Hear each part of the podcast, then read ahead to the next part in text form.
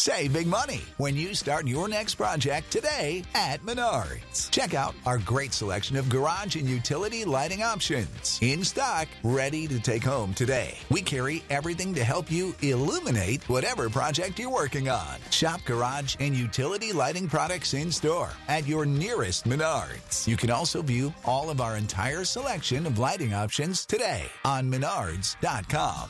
Save big money at Menards. Hello, and welcome to This Day in History. Here's what happened on August 15th.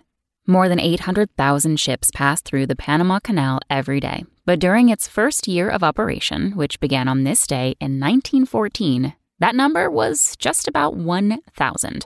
The U.S. completed the construction of the canal only after President Theodore Roosevelt engineered a Panamanian independence movement from Colombia, which owned the land and refused to give the U.S. control over the area.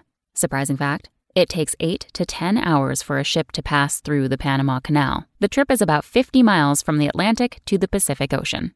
Also, on this day in history, in 1969, the Woodstock Music Festival opened on a small farm in Bethel, New York. That's all for today in history. Tune in tomorrow to learn a little bit more about the world around you. And of course, have a great day.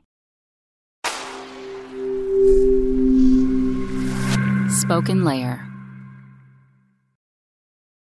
Save big money when you start your next project today at Menards. Check out our great selection of garage and utility lighting options in stock, ready to take home today. We carry everything to help you illuminate whatever project you're working on. Shop garage and utility lighting products in store at your nearest Menards. You can also view all of our entire selection of lighting options today on menards.com. Save